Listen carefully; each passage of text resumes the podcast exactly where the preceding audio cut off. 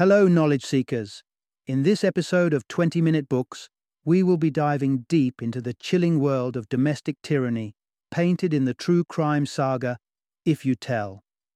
Written by Gregg Olsen, an acclaimed crime author with over 30 best selling titles, the book intricately narrates the horrors endured by the daughters of Michelle Shelley Knotek. Knotek, the mother figure, manifests herself as the embodiment of manipulation and control, turning the familial home into a cauldron of terror.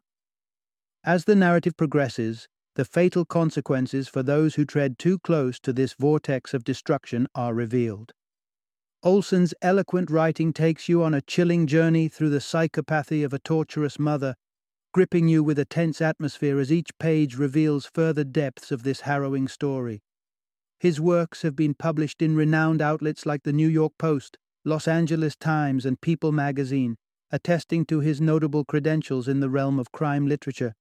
If You Tell is not just a book, it's a testament to the incredible resilience of the human spirit. It's recommended for true crime fanatics and those interested in psychological narratives. It's also a must read for anyone intrigued by the power dynamics within a seemingly normal family and the dark secrets that can lurk beneath the surface. Tune into this episode as we traverse the sinister paths carved out in If You Tell.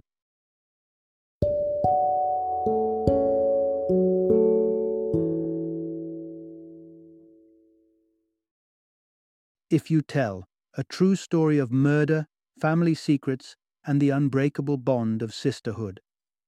Introduction Unravel the layers of a chilling true crime narrative. The name Michelle Knotek, commonly referred to as Shelley, sends a shiver down the spine of those familiar with her gruesome story.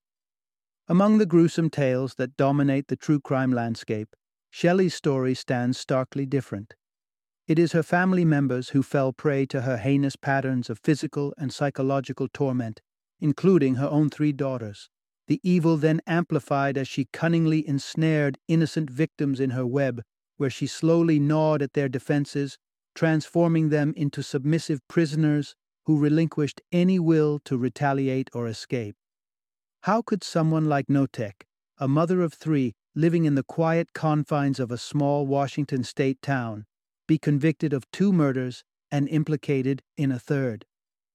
This paradox lies at the heart of the bewitching narrative we are about to delve into. It's crucial to note the descriptions that follow are graphically unsettling, encompassing domestic violence, child abuse, and detailed accounts of physical and psychological torture. Please exercise discretion as we delve deeper into this chilling narrative. Part 1 Witnessing the Early Warning Signs in Shelley's Childhood. In 1960, when Lara Stallings tied the knot with Les Watson, she was taken aback to discover that he was already a father to three children from a previous marriage. These were six year old Michelle, known as Shelley, her three year old brother Chuck, and the youngest Paul, then just an infant. Despite her initial shock, Lara pulled herself together. She knew Les's former wife was an alcoholic and that the children needed stability, so she immersed herself in this unexpected role of a mother in Battle Ground Washington. However, it didn't take long for Lara to discern something unsettling about Shelley. Initially, it was the peculiar fact that Shelley always answered for Chuck whenever he was asked a question. After settling into her new family, Shelley habitually told Lara that she loathed her, a statement she expressed daily. As Shelley stepped into adolescence, her disturbing tendencies took on more alarming forms. She indulged in dangerous pranks like placing shards of glass in people's shoes. Rather than washing dishes, she would dispose of them in the trash and her approach to babysitting involved locking her siblings in a room, barricading the door with furniture. Then, in 1969, at the age of 15, Shelley confided in a school counselor that her father had raped her. The accusation left Lara and Les reeling. As Shelley was temporarily placed in a juvenile detention center, they scoured her room in search of clues behind her erratic behavior. They discovered a magazine hidden beneath her mattress that smacked of sensationalism, with a headline reading, I was raped by my dad at 15. Medical examinations refuted Shelley's claim of being violated. she was declared completely intact, implying she hadn't faced any form of sexual assault. Given this outcome, Shelley was to be released into her parents' custody under the condition of psychological counseling, as in the doctor's opinion, she was in dire need of serious counseling. However, professional intervention seemed to bear no fruit. Continuous family therapy sessions and counseling did not make a dent in Shelley's understanding of the gravity of her actions. The situation further deteriorated when her high school informed the parents that Shelley was no longer welcomed there, a sentiment echoed by other local schools, none of which were willing to admit her. Part 2 Navigating Shelley's tumultuous marriages and the emergence of a horrendous home. Shelley was undeniably attractive, and her charm had an unsettling way of entrancing men. Her first dive into marital life was with Randy, a gentleman she met in Pennsylvania in 1973, shortly after her high school graduation. Shelley was staying with her aunt and uncle there, a move intended to offer her a shot at good education, as no school in Washington was open to admitting her. Returning to Battle Ground, she reached out to her former high school sweetheart, inviting, or rather luring, him to stay with her. At the time, Shelley was working as a nursing aide at one of her father's nursing homes, promising Randy a job as a maintenance man. Randy bought into the proposition. Things, however, took an unexpected turn upon arriving in Washington. He found himself swept into an anticipated marital pact with Shelley that he didn't see coming. Mesmerized and confused, he went along with it, and two years into their marriage, their first daughter, Nikki was born. The birth of Nikki instilled in everyone the hope that motherhood might arouse a newfound sense of responsibility in Shelley, possibly bringing stability into the picture. Unfortunately, the expectancy would prove fruitless. Shelley continued her pattern of neglect, not working, not cooking, not maintaining the house, paired with constant, harsh criticism toward Randy. Eventually, Randy found himself exiled from the home as Shelley managed to secure his paychecks for herself. Struggling with the stifling situation, Randy ultimately escaped back to Pennsylvania and sought a divorce. In the ensuing period, Shelley and her daughter moved into an apartment in Vancouver, Washington. There, across the hallway, lived Danny Long, her next romantic interest. By the summer of 1978, the two were married and two months on, their daughter Samantha, Sammy, came into the world. However, Shelley's second marital journey mirrored the chaos of her first, finally culminating in another divorce with Danny fleeing the scene.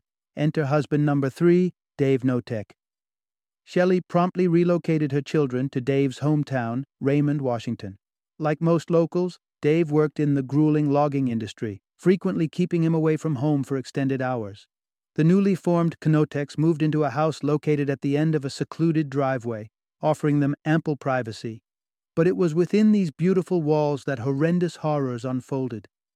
Shelley's volatile disposition skyrocketed in this isolation. Her violent tendencies swarmed over Dave, transforming him within a frighteningly short span into a mere shadow of his former self. Dave bore the brunt of Shelley's relentless mockeries, scathing hits, and endless abuse. But unlike Shelley's former husbands, Dave persisted. He always returned. Fleeing from Shelley was not a tangible solution. If you tried to run, she was sure to hunt you down. Part 3 The Nightmare Behind Closed Doors Nikki and Sammy's Harrowing Ordeal. By virtue of being the eldest, Nikki often found herself at the receiving end of her mother's wrath. Shelley's nocturnal nature lent a horrifying dimension to her abusive tendencies, often bursting into Nikki's room at odd hours, yanking her rudely out of sleep to punish her for an alleged misdoing. These punishments were nothing short of terrifying, with Nikki enduring painful throes, chilling outdoor excursions in the middle of the night, and wicked beatings by whatever tool Shelley fancied, the electrical cord being her favoured choice. The assault wouldn't cease until blood was drawn, as Nikki was incessantly berated with cruel insults, belittling her self worth. In Shelley's twisted dictionary, one particular punishment was known as wallowing. This nighttime ordeal involved dragging Nikki out in the open, stripping her nude, and forcing her to crawl on the ground while Dave hosed her down. All this played out as Shelley's venomous voice would fill the night air, shrieking about the lesson she intended to teach her daughter. The horror of wallowing extended through all seasons, even on freezing winter nights when Nikki feared she would succumb to pneumonia. After these torments concluded, Sammy would silently slip into Nikki's room, offering her soothing company, let their minds wade into imaginative ideas, such as reducing their mother to a size where she could no longer cause harm. While Sammy managed to foster friendships and popularity at school, Nikki was often plagued by a sense of solitude and exhaustion. Although Sammy couldn't entirely evade the brutal beatings and whippings, she managed to remain in her mother's good books, unlike Nikki, who found herself confined to a closet with a mere bucket for weeks at a stretch.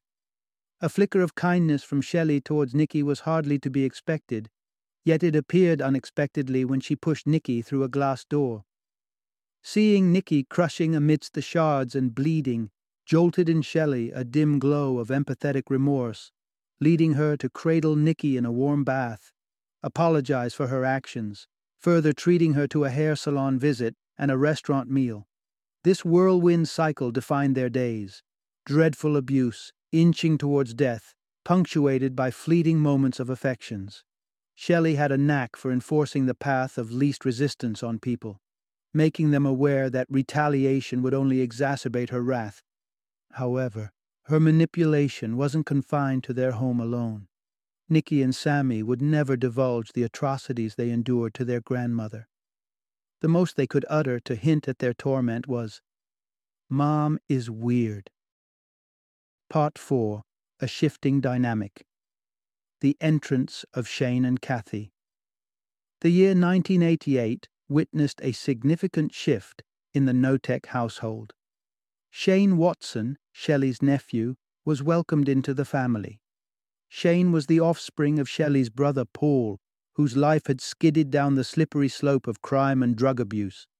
At 13, the teen seemed to be on the brink of following his father's footsteps. In an attempt to alter his course, the Knoteks ushered him from the streets into their home. Despite his grueling background, Shane exuded cheerfulness and wit, and became well loved by Nikki and Sammy, truly turning into their brother. Initially, Shelley treated him with kindness, offering him new clothes and allotting a personal space for him in the basement. However, the kindness was short lived, with Shane soon becoming Shelley's new target of abuse. As with Nikki, Shane experienced the horrifying wallowing.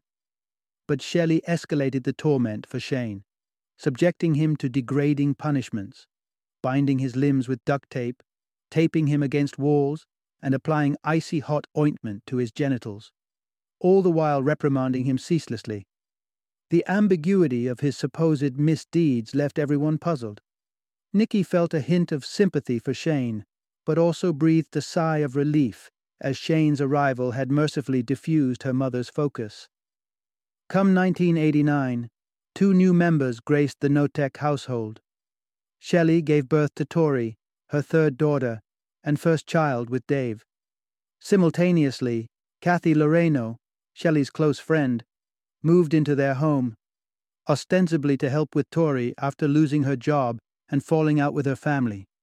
Kind hearted Kathy quickly established a friendly rapport with Shelley's kids, especially charming Sammy.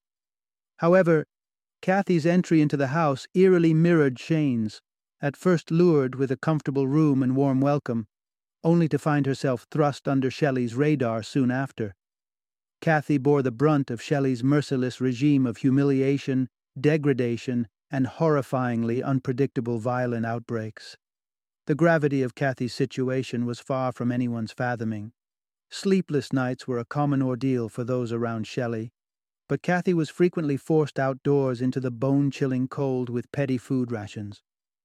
Add to this the atrocious beatings and mental torment, she sunk into a desperate state of physical decline, resulting even in tooth loss. All this while, Shelley continued to justify her monstrous behavior as necessary discipline intended for their well being. Yet, as Kathy's health deteriorated alarmingly, concern began gnawing at Dave. Witnessing Kathy's stark decline, Dave sensed a crisis. Though barely able to walk, Shelley placated Dave, assuring him of having things under control. Regrettably, she didn't. One dramatic day, Dave returned home to an unthinkable sight. Kathy lay lifeless on the bathroom floor. She was swathed in bandages, having succumbed to her severe wounds from Shelley's attacks. It appeared she choked on her own vomit, having been unable to even turn her feeble body. Amid the gruesome aftermath, Shelley ushered her three daughters to a hotel for the night, while Dave and Shane grimly undertook to dispose of Kathy's body, burning it in a backyard fire pit along with old tires. The remaining bones and ashes were later scattered in the ocean. This horrifying event marked a dreadful turning point in their lives, but paradoxically, not much seemed to alter in the grotesque dance of their day to day life. Part 5 A Sinister Exodus. When Shane and Kathy disappeared, the Knotek narrative took a grim turn around 1994. Shelley, with her knack for conjuring fictitious tales, cooked up a story about Kathy. Supposedly, she had run off with a truck driver named Rocky. Her strategy for embedding this narrative was straightforward, imprinting the story into the minds of Shane and her daughters, Nikki and Sammy, and concocting a cover for her horrific deed. Shane and Nikki realized the chilling reality, but Sammy clung to her mother's tall tale as losing Kathy was unbearable. Despite the coerced pledges of loyalty to Shelley's version, her constant paranoia reared its ugly head, particularly with Shane. Shelley's whispers filled Dave's ears with distrust. Initially hesitant towards her insinuations, Dave would, unfortunately, fall prey to Shelley's manipulations, having been long habituated to her tyranny. Next, Shane disappeared, leaving the family in a pool of confusion. In the wind of uncertainties, Shelley crafted another narrative. Shane had landed a lucrative job on a fishing boat in Alaska. His disappearance hit Nikki harder than anyone else. She had lost both her partners in suffering back to back, Kathy and Shane, and found herself under her mother's spotlight yet again. However, Nikki had come of age. A high school graduate of 1993, she had metamorphosed into a defiant warrior, unwilling to cower under Shelley's onslaught. One day, amid a violent exchange, Nikki decided to fight back, knocking Shelley down in her self defense. A heated exchange flavored with expletives marked Nikki's escape into the woods. Later, Nikki transitioned to her Aunt Trish's home before eventually finding a shelter with her grandmother Laura, the shift that led Nikki to taste the fruit of freedom. Her departure accelerated Sammy's plans to break the shackles once she graduated high school with Shelley's assistance. But the aftermath left Tori, the youngest of the siblings, in a vulnerable spot. The Knotek family then welcomed Ron Woodworth. Like Kathy, he was a local friend of Shelley's. Being gay, jobless, and estranged from his family, he saw Shelley's invitation to stay as an act of kindness. But Shelley's sinister playbook was already set in motion, isolating Ron, subjecting him to an onslaught of physical brutality, and reducing him to a subservient entity. Gradually, Ron's health took a hit. The brute force stripped him of his vitality. His injuries, aggravated by jumping from the roof onto gravel repeatedly, now life threatening. One day, amidst a heat wave, Shelley called Dave home urgently on the pretext of a crisis. Ron had stopped breathing while sitting on their porch. Because of a fire ban due to the heat wave, Ron's mortal remains found a resting place in a shallow backyard grave, dug by Dave. Nikki, having tasted freedom, decided to break the silence around Shelley's atrocities. She divulged everything to her grandmother, and eventually the police, but to no avail. The police's half hearted inquiries were brushed off by Shelley. Nonetheless, the investigation continued inconclusively. As Tori visited Sammy over a weekend, unbeknownst to them, Shelley and Dave were disposing of Ron's remains. The reunion revealed to the sisters Tori was subjected to the same abuse, and that Ron was likely dead. Nikki and Sammy turned to the police yet again, but this time the officials took them seriously. When the police summoned Dave for questioning, he seemed almost eager to tell his tale. His confession, laying bare the horrific reality, he had disposed of Kathy's and Ron's bodies and shocking everyone, revealed Shane's untimely death, whose remains too had been scattered in the ocean. The house of horrors that Dave depicted opened a Pandora's box of grim revelations, landing the couple on the news. Dave pleaded guilty to second degree murder of Shane, unlawful disposal of human remains, and interfering in legal proceedings in February 2004, landing him behind bars for 15 years. Shelley adopted a more convoluted path, leveraging the Alford plea, simultaneously pleading guilty but asserting innocence, to avert a trial. She received a prison sentence of over 22 years. Shelley Knotek walked out a free woman in 2022, despite her daughter's fears that she could return to her sadistic ways. Final summary From a tender age, Michelle Shelley Knotek seemed to possess an unsettling propensity for aggression and dominance. This concerning trait amplified once she had a family of her own, branching out into terrifying forms of physical and psychological torment. Seclusion in a remote house seemed to fuel her appetite for cruelty, pulling her family and friends into a whirlwind of brutality. Her daughters endured a barrage of torture, meted out in painful and humiliating forms, as did her nephew Shane.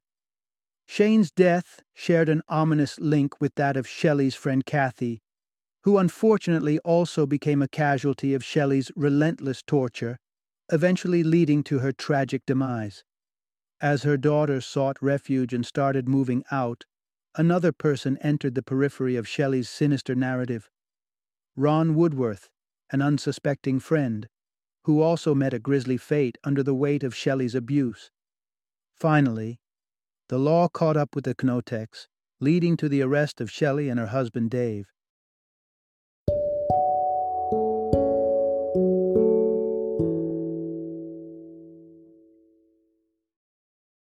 Thank you for joining me today on this journey of learning and discovery as we explored the insights of another thought provoking book in our growing library of knowledge. If you've enjoyed our time together, please take a moment to follow our podcast, give us a five star rating, and share 20 minute books with other knowledge seekers. Your support truly means a lot. Don't forget to join me again in the next episode, where we will delve into another enriching book. Until then, happy reading and happy listening.